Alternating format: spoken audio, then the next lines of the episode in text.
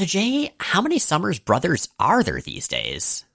Three Right, Scott, Alex, Gabriel. and a half. What?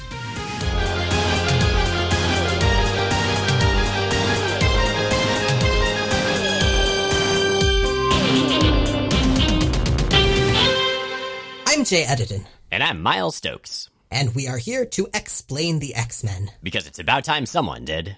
Welcome to episode 426 of Jay and Miles Explain the X-Men, where we walk you through the ins, the outs, and the retcons of comics' greatest superhero soap opera. And welcome to space. Yep. And specifically, we are in space right now with Bishop and Deathbird, um, who may, at this specific moment in time, take the prize as the X-Men's most dysfunctional couple. Oh, but also maybe most enjoyable. I mean, you know, Gambit and Rogue are split at this point. Scott and Jean are very stable, which is awesome, but, you know, doesn't have any of that juicy, juicy drama. I mean, I guess that she's been dressing up as Phoenix, but still, Bishop and Deathbird, wow. Yeah, so how did they get here? Oh boy. So previously in, you know, space, uh, so half the X-Men a little while ago were abruptly recruited into a space war to save the Shi'ar Empire from the evil Phalanx during the Operation Zero Tolerance event. The Shi'ar Empire, of course, being the space empire made up of bird people, many of whom are great big jerks, um, and they rule much of the galaxy. One such bird person, albeit a somewhat less jerky one, is Empress Lilandra. She's the current ruler of the Shi'ar Empire and is also the ex-girlfriend of Professor Xavier. Lilandra's sister, on the other hand, is definitely a jerk, and that sister is Deathbird, who was given that name and stripped of her birth name when she tried to take over the Empire and murdered a bunch of people, one too many times. All right, I feel like if you're going to punish somebody by taking their name away, you should give them like a really embarrassing name instead. Deathbird just sounds like the name of a really good metal band. So, so what, what should she have been named instead? I don't know. Newspaper clippings at bottom of Shi'ar Birdcage, maybe. Doesn't really roll off the tongue. Yeah, that's, that just seems, seems unwieldy for everyone else. Well, maybe that's why they went for Deathbird. Don't know why she didn't start a metal band. Anyway, thanks to an alliance with Deathbird, the X-Men were successful in their fight, and they headed back victorious through an exploding space portal to their home. apparently dying, or at least that's what it looked like to everyone in space, including Bishop, um, who ended up stuck on a different ship with Deathbird. And Deathbird assured him that all of the other men- X-Men had clearly died in the explosion, and that it was only her medical care keeping him alive as he had been paralyzed. However, it turned out, or we, we found out um, in last issue, that uh, she had actually been keeping him paralyzed using using uh, medication. Yeah, it's not great. Deathbird uh, is a problematic person on basically every level.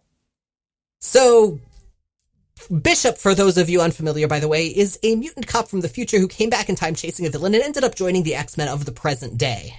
And, you know, I think we can just leave it at that for a change. We've been doing so much Earth 1191, Bishop sibling future complicated plotline stuff lately, and none of it's relevant here. He comes from the future, he came back to the present. That's basically what we need to know. He was a future cop. He's pals with the X Men, or I guess was until they all apparently died. Again. He also is a dude with some pretty intense chemistry with the aforementioned Deathbird. Which brings us to Uncanny X Men number 358 Lost in Space. Story by Steve Seagle, script by Joseph Harris, pencils by Chris Bachalo, inks by Tim Townsend, colors by Steve Buccellato, letters by Richard Starkings and Comicraft, and Albert Deschesne. So, I've been wondering, Miles, I've been thinking about this ever since we started the notes for this this outline. Do you think Deathbird talks like a parrot? Oh, like a Polywana cracker kind of like screechy voice? The Empire will be mine! And she just keeps repeating herself and just saying, Pretty Deathbird, pretty Deathbird. Pretty Deathbird! Uh, birds sound like they're in a lot of pain when they talk, at least when we do their voices. So birds do this weird thing where they talk normally, but then like repeat themselves on the inhale, and it's very creepy, and I love it. Oh, is it kind of like that circular breathing thing you have to do when you play the didgeridoo? Would birds be good at playing the didgeridoo? They don't have lips, which I would imagine would make it more difficult. Okay, but the Shi'ar have lips despite being bird people, which makes me think they would be excellent at playing the didgeridoo. That in fact, during every Shi'ar ceremony, there's just like didgeridoo rumbling in the background constantly. There's just a bunch of Shi'ar hippies hanging out in hot tubs playing didgeridoos during like affairs of state. I am pretty sure that none of the Shi'ar are sufficiently chill to play the didgeridoo. Deathbird sure isn't. Neither was Mad Emperor D'Ken. He was a Mad Emperor. Yes, he was, as Deathbird aspires to be. Yeah, yeah, that she does. But okay, so this issue is called Lost in Space, and to be fair, our heroes are lost in space. Obviously, that's a reference to the old 60s show, but I found out the movie of Lost in Space uh, that came out in the late 90s, in fact, came out the same year as this issue. So I assume it's also a reference to that. I never saw that movie, did you? No, neither did anyone else, so I can't imagine that they were trying to appeal to that audience. There was a recent uh, Lost in Space reboot with like, was it Parker Posey as the professor, the scientist? I, I, I don't know. I am I am woefully behind on Lost in Space news. Yeah, yeah, I guess me too. I, I just hear about a lot of things. I don't have time for much TV. I did, however, recently learn that Parker Posey is not Posie Parker, which was a huge relief. Wait, what? So there's someone who goes by Posie Parker, but spelled I-E, who is a massive, massive turf and also fairly Nazi aligned and horrifying and from the UK. Oh. Um, her actual name's something else, but um, and and and I would see things and I'd be like, oh shit, really? But no, no, that's a different person. Parker Posey is a different person.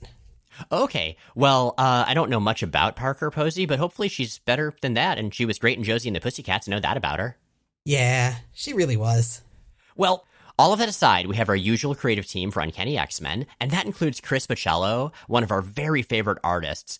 And is it me, or is he just getting more and more extreme in some aspects of his art? Like, I know he always draws muscular people as very large, but Bishop is so large. Like, his forearms are thicker than my entire torso. He's huge. He's like the size of a small car. Bachalo is at this point starting to approach what I think of as his etch a sketch phase. It can be a little hard to tell what the hell's going on sometimes. Like it's really stylish, but it's it's a little harder to follow than yeah than the pacing of a comic should allow. And one of the markers of that phase is is just extreme ridiculous sexual dimorphism. Oh, we'll see even more of that in the second issue we'll be covering today. But yeah, you're totally right. The dudes are gigantic and the ladies are significantly less so. So now that Deathbird is, is no longer holding Bishop hostage, they're they're getting along kind of okay. But Bishop is maudlin. He is mourning for not only the world he came from, but the world to which he then emigrated and, and which he has apparently now lost as well. If a man's home is defined by the presence of friends, confidants, and lovers, then 20th century Earth is a place no more home to me than this godforsaken world. And later he comments The X Men are more my fellows than my friends, really. Ghosts. Dead men and women who died long before I was even born. So I know Bishop felt like he didn't fit into the X Men for a long time. Like he kept trying to kill criminals and they kept telling him not to. But that was ages ago. He did bond with Storm a great deal, with Gambit, with Jubilee, even with Wolverine, and with Cable. So I don't know. What do we think about this? I mean, this seems weird, but at the same time, I know he's been really out of sorts since his primary mission for coming back in the past was completed, preventing the X Traitor from killing the X Men. I think this is Bishop doing something that he's we're going to see him do more explicitly later the issue in the issue which is trying to convince himself that he doesn't miss someone. Yeah, I agree. I think he's it's one of those things where he's protesting too much. But that does at the same time seem to be a bit of how the character's been written more and more. Ever since the X Traitor thing was resolved, he just kind of hasn't known what to do with himself. He's very much like Cable in that regard. Cable was sort of lost for a while after he beat Apocalypse for the first time. Yeah, I mean, if you've got a big life mission and you do it and then you're sort of stuck outside of your time period, I imagine that that, that leads to some mixed feelings. Obviously, I can't speak to this from personal experience yet, but, you know. I like how you say yet, like it's inevitable that at some point you're going to be sent into the past to correct some grave wrong that led to our dark future. And then once you do finally fix that, like you just won't know what to do with yourself. I don't know, man. Do I look like Destiny to you? Uh, I don't know. I mean, she mostly wears that gold mask all the time. Point. Well, anyway, Deathbird and Bishop have crash landed. That's where we left them at the end of the last issue, or I guess in the middle of the last issue, uh, about to crash into a planet, and indeed they have, and here they are. And this planet is fairly hostile. Not only does it have an extremely unwelcoming environment, like akin to a bad disco at six o'clock on a Thursday night, um, but our heroes are immediately attacked by raiders. These are the Ursaa, a race of scavengers who travel in packs and will never appear or be mentioned outside of these few pages. Yeah, they look like, I don't know, alien monsters. Can we get more specific? I don't know that we really can. But there's a big fight, and Bishop is impaled by a giant harpoon, which we learn later is intended to pierce like spaceship hulls. Uh, it just goes right through the side of his belly, but he just pulls it out, and he's, you know, hurting a little, but he's basically fine.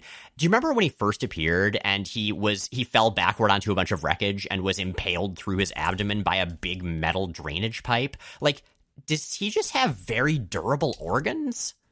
No, he doesn't have any. In the or, or, or they're all like shoved up into a corner of his chest. That's that's that's one of one of the ways in which the, the human race or, or the mutant race, I suppose, evolves in the future. Oh, okay. Is that why he's just so gigantic? Like his entire digestive, circulatory, and respiratory systems are just in one peck? Yeah. The rest of him is just solid bishop meat? Yes. Okay, well, good. Uh, w- well done, Lucas Bishop. You are made of meat. Now, luckily, Deathbird and Bishop get their own come with me if you want to live moment, and they get this courtesy of a dude named Karel, who, like Deathbird and Bishop, was shot down by another race of aliens called the Chnitt. The, you know, Chnitt. I think it's, or it could be like a Hebrew pronunciation. It could be Chnit. Chnit. I, I don't know. Maybe it's Nit. Um, Anyway, so the Chnitt are, are it's spelled C H N I T T, and if you've got guesses, yours are as good as ours. Um, they are big arachnoid aliens who, again, are never going to appear outside of this issue, but who do play a significantly more, well, significant role than the Ursaa. Unfortunately, the Chnitt have also found and wrecked Karel's camp, so they've got really nowhere to go. Um, so Karel decides they're going to take them to the inevitable seedy bar, which is complete with C3PO's head on the mantle. Yeah, that's the most obvious reference. I'm sure there are other little references peppered in here and there about other science fiction. Um, I didn't notice them myself as I was taking notes, but well, there's there's a, there's a shelf of science fiction novels and, and, and books below the the head that's got uh, like Poe and Heinlein and a bunch of stuff on it. Oh yeah, that's less a reference and more a, a library, but it, that, yeah. that was really fun as well. Um, what I really like is how they get there and how they get everywhere else in this issue. They do that thing like from old movies where you'll see them on their sort of space desert scooter dealy floating with a dotted line behind them that's like covering a map of the world with all the place names, you know, highlighted. It's very Indiana Jones, which weirdly super fits this type of story. Oh, absolutely. And in the process of their travels, they learn a little bit more about Karel, um, who is from a planet that's been ravaged by the Chnitt, and he is here to find a powerful weapon that can take them down. And this weapon, we're going to learn, is something called nullifier charges, and when unleashed, they eat whatever metal they come into contact with. And Karel has managed to source three of them. That that seems dangerous. There's a lot of stuff made of metal out there. Yeah, this is this is definitely a hail mary pass. Um, but what I assume because he needs multiple charges is that they're they're um that they run themselves out, that they they only eat so much metal and then they stop, not that they like eat metal and the metal, you know, fuels them to eat more metal and you get an ice nine scenario. Okay, so basically they just get full and they're like, "Nah, I'm good." Yeah. I bet they still have room for dessert after that though. What's dessert? Uh, I don't know. A metal parfait? Metal macarons? A steel pie for those who recognize that reference. So, anyway, most of Karel's planet is pacifist, but he is scrappy and therefore an outcast, just like mutants. Well, and especially like Bishop. I mean, Karel is using his aggression to protect his more timid people, even though they give him shit for being such a big warlike jerk. And that's exactly the situation Bishop found himself in in the present day of Earth 616. Like, he very much considers himself a defender, a protector, and somebody who part of how he does that is he martyrs his reputation almost to do what needs to be done, the types of violent tasks that other people don't have the stomach to do. Now, Karel's plan is to get to the planet's warp gate, which is in a major city, and use that to get home. Uh, the Chnitt have this planet under siege, but they can't take out that city where the warp gate is without breaking their orbital blockade. So it's been safe so far for at least a very limited value of safe. As far as Bishop and Deathbird, though, they've got their own plans. I mean, they like this Karel guy, all right, but Bishop really wants to get back to Earth, to the present day, and Deathbird wants to take over the Shi'ar Empire with Bishop as her consort. It's weird that he finds this at all surprising. Uh, yeah, I mean, she's been flirting hard with him for a long time. They've definitely hooked up before. Oh no, I meant the taking over the Shi'ar Empire part. Like, that has been her only goal since her first appearance. It's what she does. Well, at least since her first appearance, as specifically being a member of this alien race of the Shi'ar. When she first appeared, she was just a cut rate Ms. Marvel villain without much context. Oh, that is a good point. Yeah, yeah, how the uh, not mighty have risen. But this conflict leads to one of my favorite exchanges between Bishop and Deathbird. I am a man of principles, Deathbird. Principles? Or inhibitions? Yeah, they are so much fun together. They're like the murdery odd couple. And the Chnitt keep finding them and finding them. It turns out they've been tipped off by Karel's bartender friend too, whom the Chnitt also, you know, killed to cover their tracks. And we actually meet this guy briefly before this. I love his design. He would have looked right at home in Bachalo's Generation Next Age of Apocalypse miniseries. Oh, like, you're absolutely right. Oh, yeah, he's he's got this very stripy outfit. He's got this craggy gray face and too many arms and lots of rings and earrings and cigars and martinis and these improbably stripy square glasses. Like he's just so maximalist. He's such a Bachalo monster man, and I love him. Alas for our heroes, just as they're about to arrive at the warp gate, the Chnitt decide they're going to break their barricade and they send their mothership down to destroy the gate. Well, shit. So Karel and Deathbird want to just run through the gate, get back to Karel's planet, kick some Chnitt ass. Um, Bishop feels otherwise. Bishop sees his main purpose as a protector and he wants to stay behind. He wants to help the people who are about to be killed by the Chnitt. Uh, Deathbird says fuck that and says she's just going to leave him behind. But Karel respects the hell out of this and, at Bishop's request, gives Bishop one of the three nullifier charges. Uh, meanwhile, there's a split page of Bishop and Deathbird, each reluctantly convincing themselves that they have no choice but to leave the other, and it's really solid. It is, yeah. Deathbird keeps saying, I will forget Bishop, and Bishop keeps saying, I will forget Deathbird. And like that parallel makes it clear what a bond they genuinely do have like how connected they are past just sexual tension and also how much deathbird is starting to change through her exposure to bishop's heroism. So bishop does manage to blow up the Chnitt ship and he gets to the gate just in time to see Karel go through at which point the gate collapses and it turns out deathbird waited for him after all. Oh yeah, she's a total dick about the whole thing, but like clearly she has chosen being with this big meaty man over once again trying to take over her sister's empire. At least, you know, for the moment. It's because he's so large. He's got significant gravitational pull. Oh, okay, she actually couldn't leave. It was impossible. Or she would have had to summon up, you know, more effort than she felt like exerting at the time. Just imagining her just flying around Bishop in a circle, just orbiting him and just berating him the whole time. An ellipse. Yeah, that's true. It would be elliptical. Anyway, they're terrible for each other, and it's great. Uh, we also get a brief aside in Alaska, the main purpose of which is to see Jean getting hit with the Psi-War fallout and losing her telepathy, which obviously happens. Uh, yeah, and the way Bachalo draws that is awesome. She's getting hit with this giant lightning bolt and surrounded by these toothy, screaming mouths and clusters of panicked looking eyes. It's so messed up looking. It's very Shadow King, even with his name not being mentioned here. More importantly, this particular side of this particular issue does mark the first appearance of Cyclops' Captain America teddy bear. Oh yeah, yeah. His friends are helping uh, him pack, and uh, Beast is very amused by it. And Jean says she won it for him, like at a carnival, I assume, or maybe from sweepstakes. I don't know. I I would assume at a carnival. I bet Jean cheats at carnival games. Oh, I bet she totally does. And then she just has a quiet smile to herself. Good for her. This era's Jean Grey is so freaking great. So, Bishop and Deathbird's space adventures, in fact, continue, and they continue in a weird one shot called Team X 2000, number one Paradox Lost.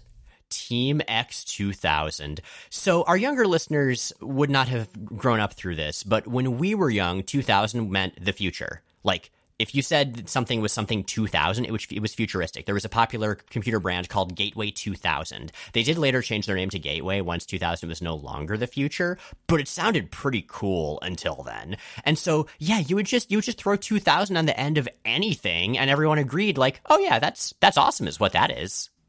I mean, doesn't Mega Man canonically take place in the first decade of, two, of the 2000s? Uh, I think it's 2000X, and then maybe Mega yeah. Man's 20XDX. There was also a Strong Bad parody that did that. I get them all mixed up, but there were X's involved. The point is, the the 2000s were were highly, highly futuristic, and in fact, this comic, uh, despite its title, takes place in the the the still far futuristic year of 2018. Indeed, it does. Can you imagine what the world's going to be like in 2018, Miles? Uh, I assume we're going to have uh, jetpacks, uh, an excellent utopian government. Uh, we're going to have fixed global warming. It's going to be amazing. Sorry, that was really depressing. Actually, in retrospect. No, well, I, I uh, shouldn't have. I shouldn't have. I shouldn't have. I shouldn't have played that gag. Like now, now I'm just really sad. Oh, well, let's talk about a really silly comic, and maybe that will cheer us up. This silly comic was written by Sean Ruffner and Alan Smithee, penciled by Kevin Lau, inked by Sean Parsons, Marlo Alquiza, and Cabin Boy, colored by Kevin Tinsley and Sean Ruffner, and lettered by Richard Starkings and Comicraft and Albert Deschesne. Wait a minute, wait a minute, wait a minute. This written by Alan Smithee? Oh, yes, that's a name, or rather a title we've heard before. So, Alan Smithee is a name that is used by directors who feel that they have lost control over the final product of a film to the extent that they can no longer ethically attach their names to it as directors. So, those those movies are directed by Alan Smithee, spelled S M I T H E E. Yeah, so uh, seldom a good sign. So I looked into this because this isn't the most amazing comic in the world, but it's totally fine. And I think what was going on was that a writer named D.G. Chichester, who we've uh, read before, he wrote Wolverine Inner Fury, the weird Moby Dick Wolverine story drawn by Sienkiewicz. Oh, um, dang. Anyway, he was having a dispute with Marvel at the time. Uh, he was writing Daredevil in the mid 90s, but he learned he was going to be replaced by someone from that editorial team. And so, for his last few issues, as a form of protest, he decided to be credited as Alan Smithee. This is years later, but he still wanted to be Alan Smithee, even though he decided to come back. Don't really know what was going on there. But um, anyway, yes, the Wolverine Inner Fury guy. Okay, then. As for Kevin Lau, Jay, do you remember Kevin Lau? Yeah, he did the end of the Shatterstar saga, right? Uh, yeah, in X Force, and also the side story right after about Domino rescuing Karma's siblings from Shinobi Shaw. Right. So he is a very, very, very anime slash manga uh, inspired artist. Like we say that about people like Joe Madureira. Kevin Lau is even more. And I think where that mostly comes through, we had talked about sexual dimorphism before in art, and his art, it's like it's like it's two different artists drawing male and female characters. It's like, like they're two different species. I know. Like it's basically all of his women are drawn like Sailor Moon and all of his men are drawn like Guts from Berserk. Like they look so different. The women are all soft and and tiny and have giant eyes and tiny mouths and the men are just these gigantic craggy monstrous beefcakes. It's bizarre not only because of the dimorphism but because he draws them in two really different art styles. Yeah, yeah, it almost seems like even the inkers are like, I don't know, we'll just ink these differently. Why not? So we we open with Deathbird and Bishop in in a ship that they've managed to piece together from stolen parts from this planet they were stuck on.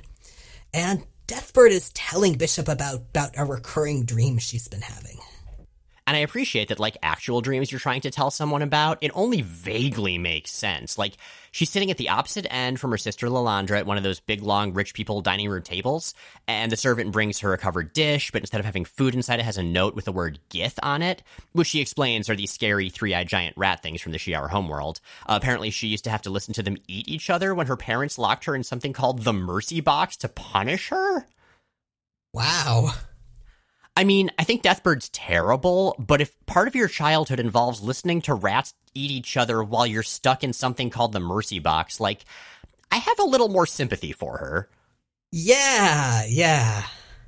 Anyway, uh, in this dream, uh, the servant then takes Deathbird to the cellar, which is full of those Gith things, and she tears them apart with her claws before returning to the table. But like, then her sister's not there, and all that's left on the table is a dead bird and a dish, and she's about to bite its head off, and then she wakes up and she doesn't know whether she would have eaten it or not.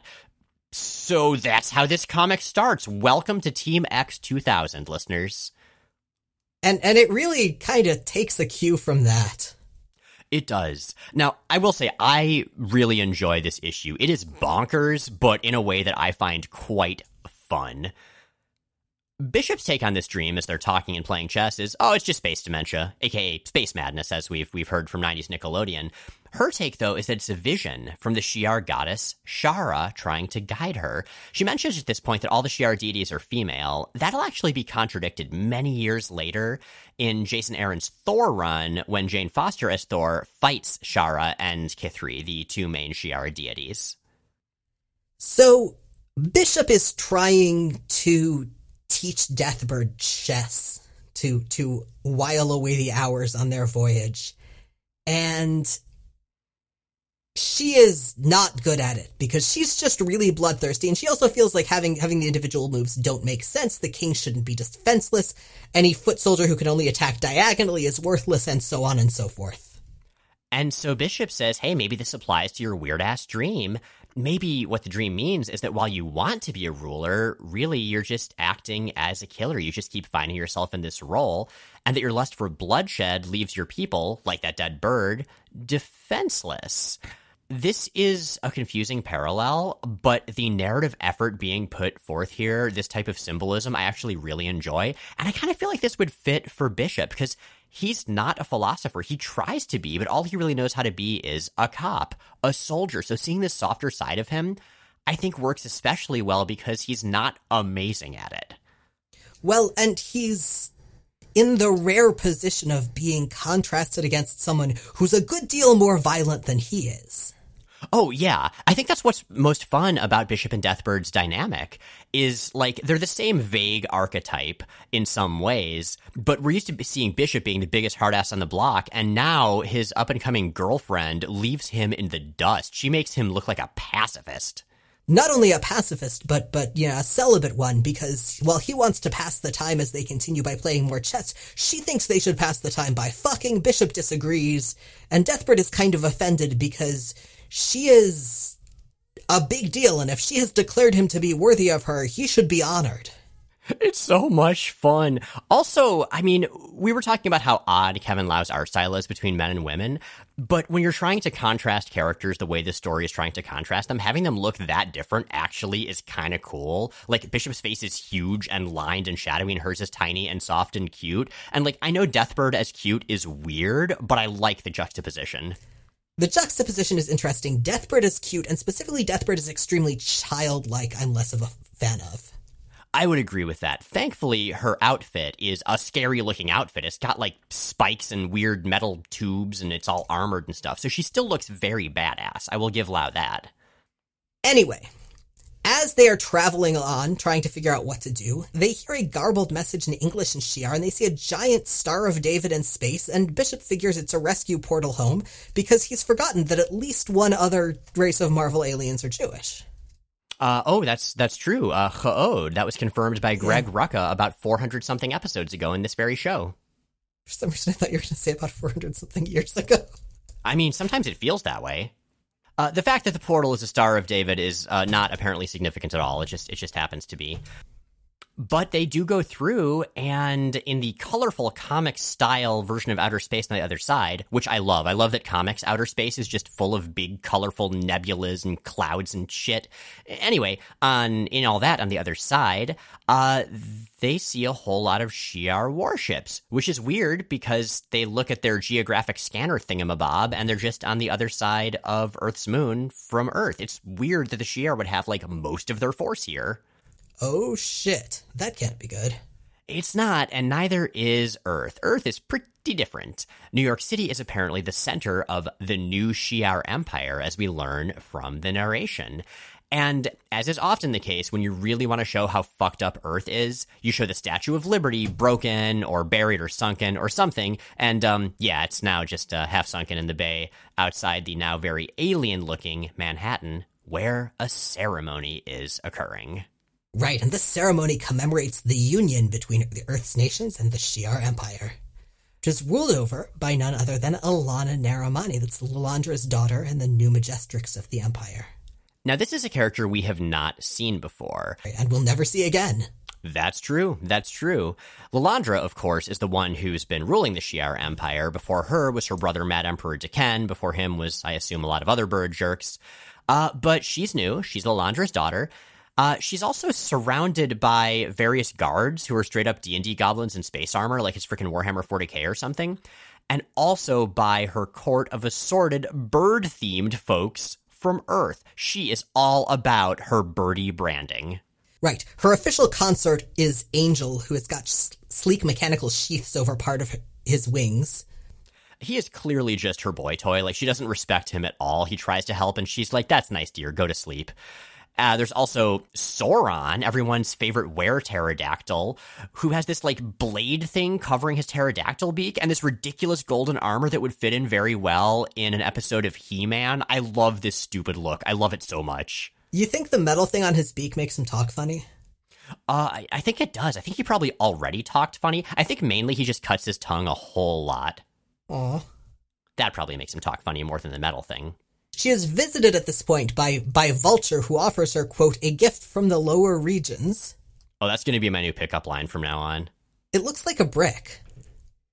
Uh, I mean, okay, I won't do the brick part in the pickup line. Uh, it's a box, or maybe it's a brick that's hollowed out. I don't know. I don't know how the Shi'ar do things. Maybe it's just a really nice brick. He's like, here, it's a brick. It's for you. It's, have fun. I recall hearing a story about some scientists studying a brick one time. Shut up, man. There's also, lastly, in the biggest reach, her pet songbird, Dazzler, who's like singing the Shi'ar inaugural songs.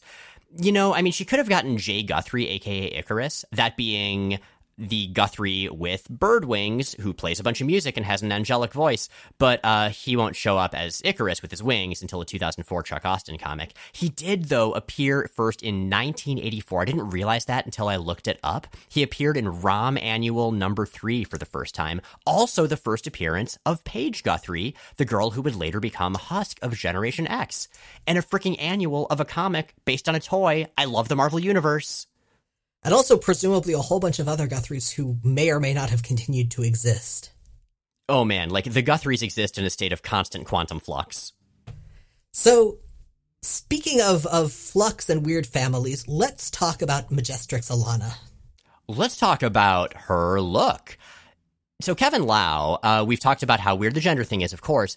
Kevin Lau is a great costume designer, and we see that here. She's got this red and white and gold, very regal outfit. Uh, the fabric folds are quite realistic, as are the way that it interacts with her skin as it like pinches certain areas and and whatever.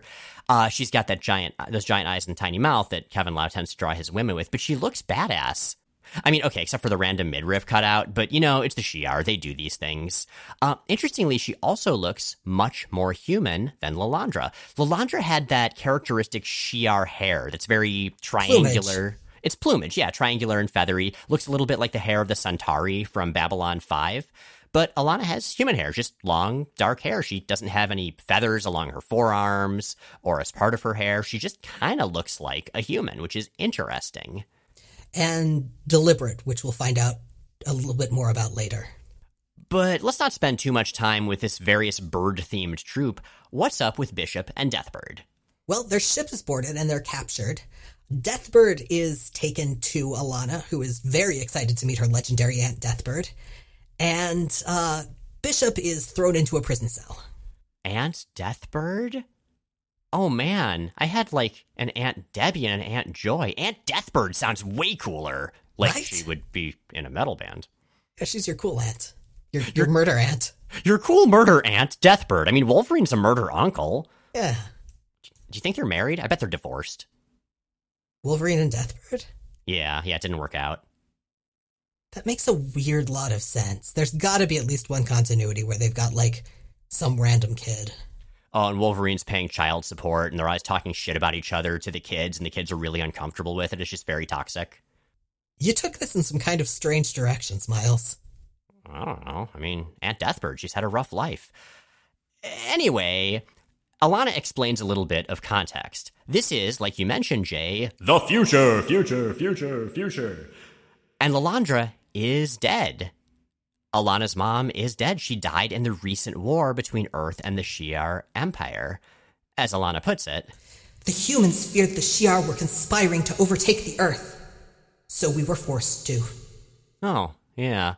So, uh, yeah, it's a decade later than Bishop and Deathbird were lost in space. Instead of 1998, it's 2018. We won't worry too much about the Marvel sliding timeline here because that gets complicated. So that portal was, in fact, a time warp, a time warp into another alternate future. This is officially Earth 9922, according to the Marvel database. Party on. Bishop is taken from his filthy prison cell to meet up with Deathbird, who had asked after him, and he finds her getting a massage from two anime servant girls while she's in a hot tub. It looks very, uh, very, very royal, very royal and, and decadent. And she uh, attempts him out of his clothes and into the tub as well. And the tub's pretty good. I mean, it's no like Cable and Domino's giant bathtub they could get lost in, but it's pretty good. Yeah, It'll do. I assume that that bathtub was destroyed in the war. Oh, one of many tragic losses. Deathbird also tries to connect with Bishop. Like she's putting in effort other than just saying, Hey, I think you're cool, so we should definitely be together and your opinion doesn't matter. Like she really is trying to bond with him. She even mentions when she sees how uncomfortable he is with all of this luxury. She even mentions about how Bishop's people, which probably means mutants, but I mean, she might be talking about race. Probably not. Anyway, she mentions that they've had a hard time with the Terran caste system, so she kind of gets it. And this is something that I think this last issue and this issue do well. We're seeing Deathbird, if not soften, at least start to think through things a little more, to start to see people as people, not just herself as the only person who matters. A kinder, if not particularly gentler Deathbird. Very much so, yeah. And this is interesting because I don't know how much Bishop himself is really changing. Like, I guess he learns to be a little more proactive rather than just sort of reactive the way he's been, but it's much more minor. It really does seem to be an example of the hero improving the villain just by being heroic. And I don't think I'm inherently against that. I think it might be a little more interesting if there was a bit more give and take, though. So, what would Bishop, what what what should Bishop learn about himself from Deathbird? I mean, I think the main thing he could learn at this point is how to connect to people, how to actually open up to them instead of closing himself off so he doesn't keep losing the people he cares about. I mean, he's been through so much. You know, he lost his best friends Malcolm and Randall from the future. He lost his sister Shard more than once. Now he's lost the X-Men. So I can see him being all walled up emotionally. So it would be nice to see Deathbird get him to, I don't know, be more of an actual human being instead of the sort of robotic exterior he's been presenting. Does she care enough to? Like, I get that she likes him, but I, I don't really see like meaningful, intensive coupled dialogue being part of her repartee. That's a really good point. Yeah. I mean, she has many strengths. That's not one of them. Like, her main way of interacting with the world is through violence and confidence. So she could maybe instill some more confidence in him. He's already got the violence. But uh, yeah, I don't think she'd be a, a great therapist. Maybe sense of fun? Maybe sense of fun. She does enjoy her work, her bloody, bloody work. Now, Bishop is is frustrated about the class stuff, but that's not what's really getting to him. What's really getting to him is that he is stuck in another fucking dark future. Seriously, there have been so many. He was born in one, then he got stuck in Age of Apocalypse for, I will remind everyone, 30 years that he still mostly remembers. Three goddamn decades, even though he didn't actually end up aging in the long run. And now he's here. It really sucks to be Bishop. Yeah, I don't know if it sucks more or less than it sucks for Alex Summers. I think it sucks more dramatically, but uh, neither of them has a good life. See, my my point of comparison was going to be Colossus. Oh, Colossus with his entire family just being murdered one after another. Like with Colossus, you almost expect someone to just show up uh, at the front door, like, "Hey, I'm your long lost cousin, so and so," and then just exploding for no reason. Yes, like a drummer from Spinal Tap. Exactly like that. In fact. Well, anyway, the next day, Alanna takes Deathbird, and she guesses Bishop, fine, whatever, on a tour of the city where Alanna is super shitty to all of the starving humans. And it's very obvious that this is this is not actually an alliance. This is the Shi'ar Empire having taken over Earth and installed a class system in which humans are an underclass. Oh, very much so. But the humans do still have their champions, and those champions choose this moment to attack. Who've we got fighting on the human side? Well, let's see. Cable leads, and Falcon does machines. Vertigo is cool, but rude, and Longshot is a party dude. That's right, we have a grab bag of random heroes, X Men and not. I mean, the Falcon. Like, the guy who's currently Captain America, but at this time was mostly known for being able to telepathically talk to a bird. Just one? I guess more. Mainly just one. Mainly Redwing. That's that's very Red B of him. It is, right? Uh, I'm always happy to see Longshot. He doesn't do a ton in this issue, but it's always fun to see him. And Vertigo, that's a character that is not initially familiar. We've heard the name Vertigo before. Vertigo was a Savage Land mutate and a marauder. But this Vertigo is wearing sort of a green outfit with like yellow piping and complicated pads and stuff because Kevin Lau does love drawing complicated costumes. She has long black hair. She has some cool goggles. She seems to have some sort of energy powers. She looks rad. Vertigo, we will find out, is in fact Jubilee.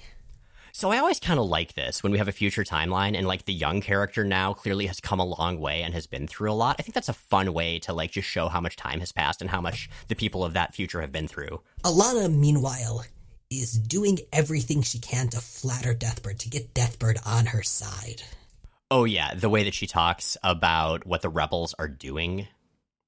They denigrate the very laws your war journals inspired. And the narration makes it very clear how flattery will get Alanna everywhere. Alanna's words touch Deathbird's soul, magnifying feelings of rabid pride. Pride is totally hydrophobic. But wait a minute, let's go back a step. Deathbird's war journals? Like like the Punisher's war journals? I mean, I guess she does seem like somebody who would smack someone. That's what she and Bishop have been doing in space. Smacking. Smacking in space. That's the title of this arc, and maybe this episode. So one of the heroes, Falcon, is straight up killed. Longshot is injured and captured. And Cable and Vertigo manage to grab Bishop and get back to their home base. And Bishop trusts Cable.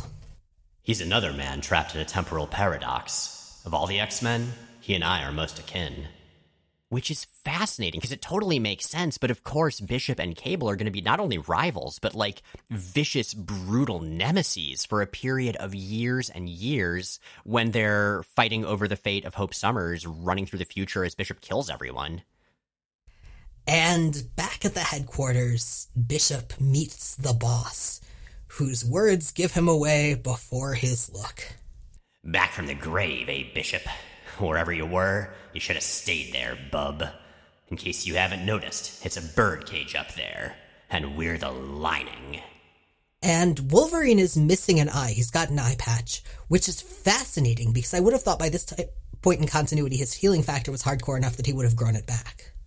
Uh, maybe. I mean, we learned that his eye was ripped out by Sauron, and Sauron has energy draining power, so maybe he drained his healing factor from like just that part of his face. But what amuses me even more is that he's wearing an eye patch over his Wolverine mask, and we know what happens when Wolverine wears an eye patch. That's his big disguise. That's how he was disguised for a while in Madripoor and was so shocked that people knew who he really was. Do you think he thinks he's in disguise right now? That nobody knows he's really Wolverine? That they think he's just some random other dude? Oh shit. You may be right. so the heroes, including Doctor Doom, I love that. You know it's a really dark future when you see like the big bad allied with the rebels. Anyway, they explain to Bishop how the world went to hell. Lilandra had come to Earth for help with a Shi'ar civil war, and there there had been a summit with with most of the X-Men, with most of the Avengers, with Lilandra in, in the X-Mansion, and her enemies had blown up the X-Mansion from orbit, taking out Lilandra and most of Earth's mightiest heroes in one fell swoop.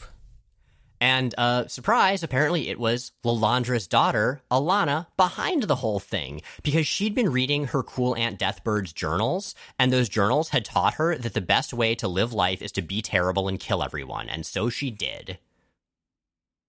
Oh, and her dad was, in fact, Charles Xavier, as you may have guessed by now. Oh, and she has telepathy. Uh, all of these things are true, and so that part's fascinating. Lilandra and Xavier's kid ruling the Shi'ar Empire. If that sounds familiar, you've probably read some comics over the last 10 years. Because right now in the main continuity, Xavier and Lilandra do indeed have a daughter who who hatched from an egg. It was a it was a whole thing. She first appeared in 2018. Uh, she's actually pretty cool. She's quite nice. 2018, so the year that this story takes place. Oh shit, you're right. I'm just going to go ahead and say, yeah, that was definitely deliberate. I think Kelly Thompson wrote the miniseries where Xandra's egg first appeared. So, Kelly Thompson, well done doing this very complicated, subtle callback that we're sure you completely did deliberately. And if you didn't do it deliberately, then good job with that too. Take credit. I say take credit. Uh, anyway, the surviving heroes built a bunch of space time portals to try to bring in help by sending distress signals through them, uh, and then went on to protect the Morlocks, which in this future is the new name for all refugees and rebels. The name for the team protecting said Morlocks, the name for the heroes themselves, Team X. Wait a minute. Uh, yeah, Team X uh, was, of course, the team Wolverine was on with like Sabretooth and Maverick and people back in the day. So it seems kind of weird he would name this team Team X because that first one he's got some pretty negative associations with. But here we are, Team X. Maybe he's taking it back. He's taking it back. I mean, uh, Kate Pryde took the name Marauders back. Uh, anyway, here we are, Team X.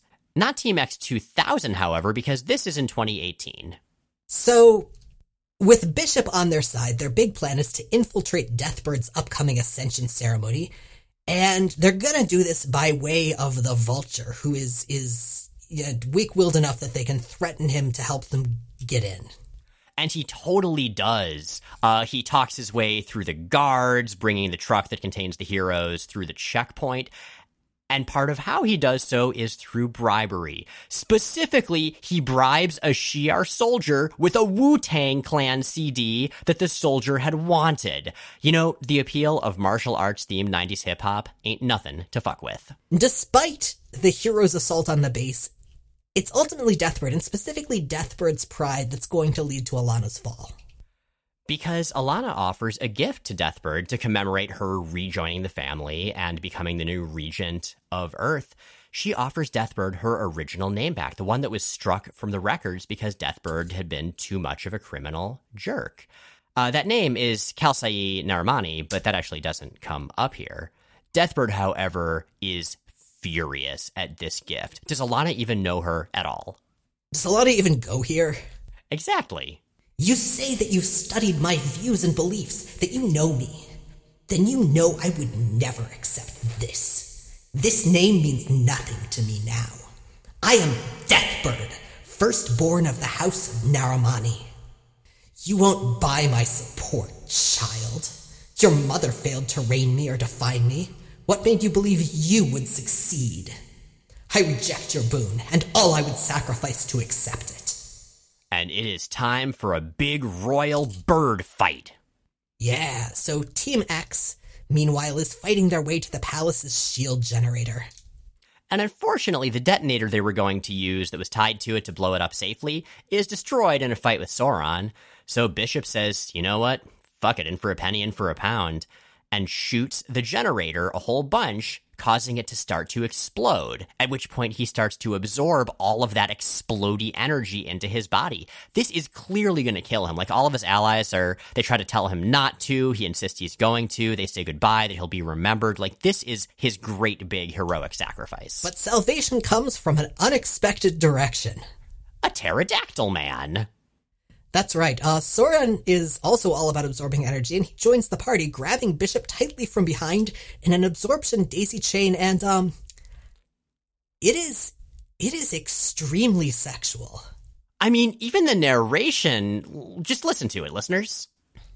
The lecherous Birdman consumes more than he can stand, and yet he wants more. Sauron is so, um, well, you know, Never have I been so charged. I. Wait, wait. Too much juice for you? And then in Bishop's thoughts Bodies on fire. Have to hold it in until. The ship you just never expected.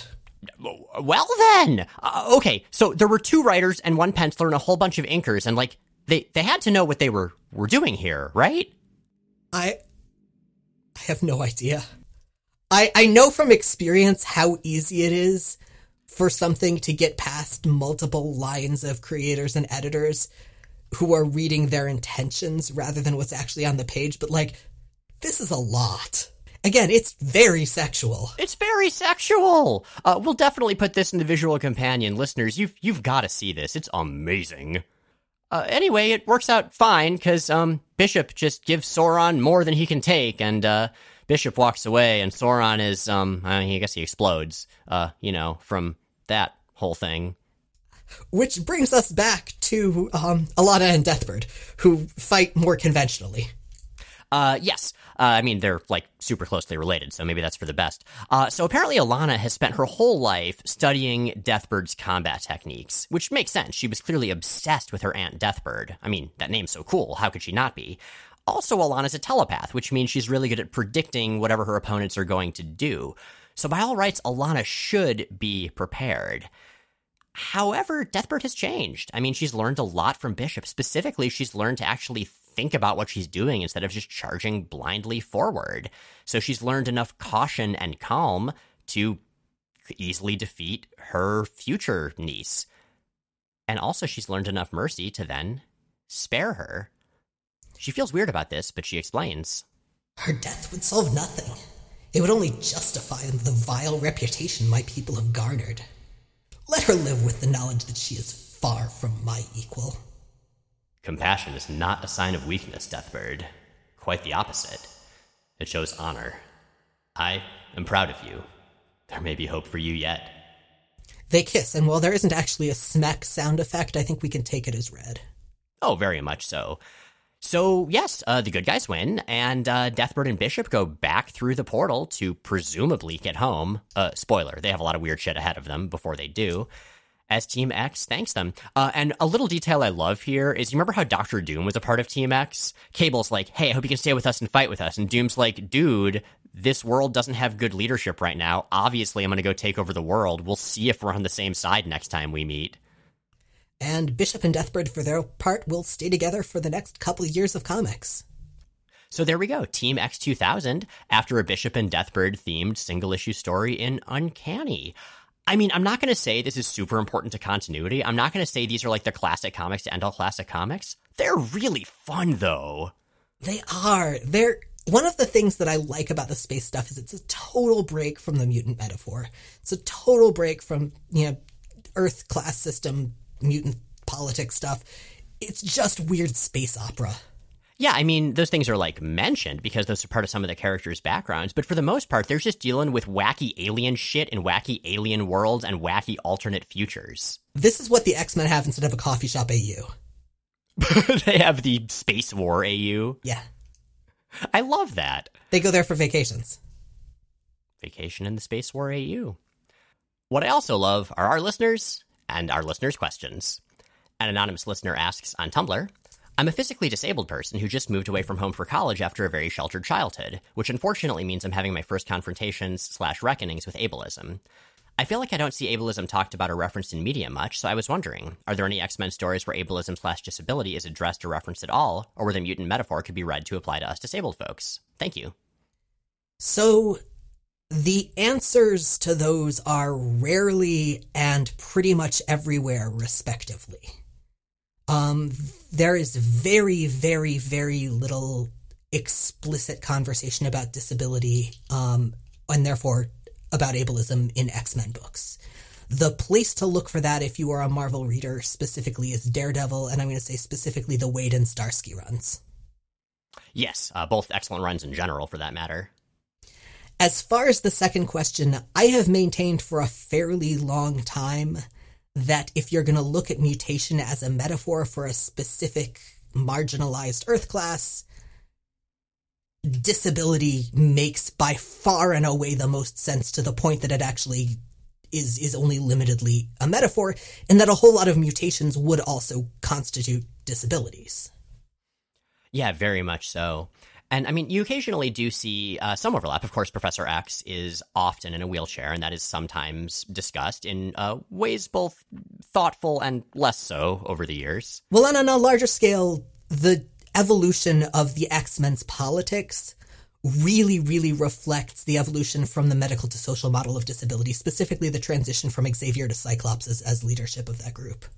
Oh, that's a really good point. I hadn't thought about it that way with those uh, leaders, uh, especially as kind of the, the symbols of each era yeah, like that's that's the big thing that I keep on coming back to when it comes to how how the X Men interact with disability. For real. Yeah, I think for me, the character through which that's been probably the most thoughtfully addressed is uh, actually WizKid. Oh, yeah, yeah. Yeah, he first appeared in X-Terminators, and yeah, I mean, WizKid is disabled, and a lot of his interactions with the world are through the lens of being uh, being upset at how people have have talked to him and treated him because of that. That's actually addressed very thoughtfully in Al Ewing's run of Sword, where we see a much older WizKid who, despite the Krakoan resurrection protocols and despite the Crucible, uh, is still a wheelchair user and talks about kind of why and how and how his interactions with the world have changed with that being a more complicated uh, sort of situation to be in. It's brilliantly done. I mean, Al Ewing's Sword is brilliant in general. I think a lot of people gave it a miss just because it doesn't have X in the title, but it's very much an X book, and I think it's uh, also a very thoughtful one. Jeff Holland asks on Tumblr, what are your feelings on the slow but steady villainization of Beast over the past, I guess, decade? I gotta say, I think it's been going on for a lot longer. I would agree. Yeah. Um, in fact, I would say it's probably been going on since the mid 90s, since the time of the legacy virus. I mean, okay, to pull back a bit to the bigger picture, Beast becoming a villain hurts. It hurts so much. I miss the bouncing blue beast, but like, it's good storytelling. And yeah, I think part of why it's good storytelling is that has been building for that long. The 90s and the legacy virus, that was where we first saw Beast starting to get really beaten down, really frustrated by his inability to fix super bad stuff through either superheroism or science. I mean, the legacy virus would be a thing for years and years and years, as much as Beast was constantly working on it and Moira was constantly working on it. And that's where we started to see his utilitarianism. That's where we started to see some of his interactions with, for instance, Mr. Sinister. And that would just sort of keep going, you know? There was trying to find a way to fix mutants dying out as a species after House of M and the endangered species backup stories and miniseries. There was when he brought the teen original five X Men to the present to convince Cyclops to stop being a revolutionary years later. There was turning to dark magic when he himself was that time displaced teen who was brought to his older by his older self to the present to convince Cyclops to stop being a revolutionary. And like these days how far he's gone it's a really big step obviously like he's so goddamn evil at this point just so overwhelmingly evil but I should point out, a number of months ago, he did offhandedly mention that using his sciency science, he had sealed away the part of his personality from when he was on the Avengers, which was like his happiest, most relaxed, nicest era. That was when he and Wonder Man were perpetually stoned and watching Gumby. Exactly. He was great then. Uh, apparently, modern villain Beast uh, doesn't like Gumby as much. So, I don't know. I mean, that might explain why he's so much uh, more extra evil these days. So, I I like it. I don't think it can go on forever without either just killing him or making some kind of a change. Honestly, I think at some point he'll probably revert to the old version. This is comics. That happens all the time. We'll see. But overall, I dig it. What about you, Jay? I've, I've been ranting for a minute here. I mean, I think I think you covered almost everything that I would have said, especially about sort of the organic arc it's been since the early Legacy Virus days. I'm thinking specifically of the the stuff with Threnody and Sinister as kind of the first really strong seeds of that. But like you, I think I'm I'm mourning the character I had feelings about, but at the same time really reveling in the quality of the story that's being told. Legit and that's a fine line to to uh, write in comics. You know, the ability to make a good story that hurts, but is a better story than the amount it hurts. I think that's working in Benjamin Percy's runs right now. And with that. Jay and Miles Explain the X Men is recorded in Forest Hills, New York, and Portland, Oregon, and produced by Matt Hunter, who also arranged our theme music. You can find more of Matt's work at moon-talk.bandcamp.com. Special thanks to Max Carlton for cold open assistance. New episodes come out most Sundays on Apple Podcasts, Google Podcasts, Spotify, and at explainthexmen.com. Check out explainthexmen.com for visual companions to every episode. Our show is 100% listener supported. If you'd like to help us stay on the air and ad free, check out the Patreon link at the top of explainthexmen.com. And please take a moment to rate and review us on your favorite podcasting platform. It really helps. Next week, Domino rejoins X Force and punching ensues. To no one's surprise.